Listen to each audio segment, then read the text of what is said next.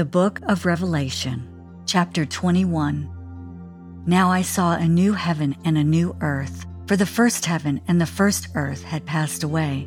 Also, there was no more sea. Then I, John, saw the holy city, New Jerusalem, coming down out of heaven from God, prepared as a bride adorned for her husband. And I heard a loud voice from heaven saying, Behold, the tabernacle of God is with men and he will dwell with them, and they shall be his people. God himself will be with them and be their God. And God will wipe away every tear from their eyes. There shall be no more death, nor sorrow, nor crying. There shall be no more pain, for the former things have passed away. Then he who sat on the throne said, Behold, I make all things new. And he said to me, Write, for these words are true and faithful. And he said to me, It is done. I am the Alpha and the Omega, the beginning and the end. I will give of the fountain of the water of life freely to him who thirsts. He who overcomes shall inherit all things, and I will be his God, and he shall be my son. But the cowardly, unbelieving, abominable, murderers, sexually immoral, sorcerers, idolaters, and all liars shall have their part in the lake which burns with fire and brimstone, which is the second death. Then one of the seven angels who had the seven bowls filled with the seven last plagues came to me and talked with me, saying, Come, I will show you the bride, the Lamb's wife.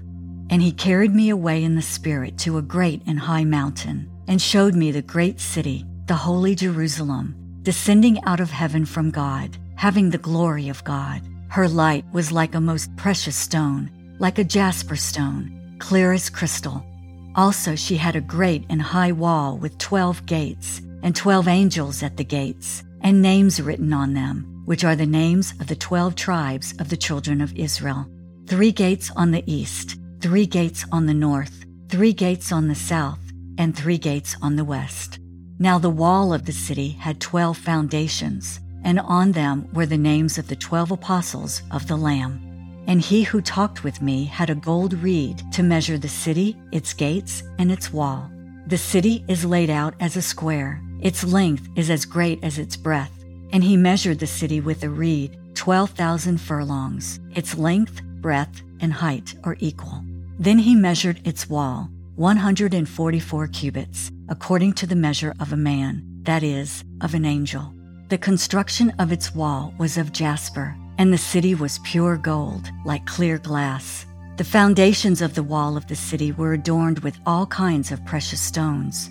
The first foundation was jasper, the second, sapphire, the third, chalcedony, the fourth, emerald, the fifth, sardonyx, the sixth, sardius, the seventh, chrysolite, the eighth, beryl, the ninth, topaz, the tenth, chrysoprase, the eleventh, jacinth, and the twelfth, amethyst. The twelve gates were twelve pearls. Each individual gate was of one pearl, and the street of the city was pure gold, like transparent glass. But I saw no temple in it, for the Lord God Almighty and the Lamb are its temple. The city had no need of the sun or of the moon to shine in it, for the glory of God illuminated it. The Lamb is its light. And the nations of those who are saved shall walk in its light, and the kings of the earth bring their glory and honor into it. Its gates shall not be shut at all by day, there shall be no night there, and they shall bring the glory and the honor of the nations into it.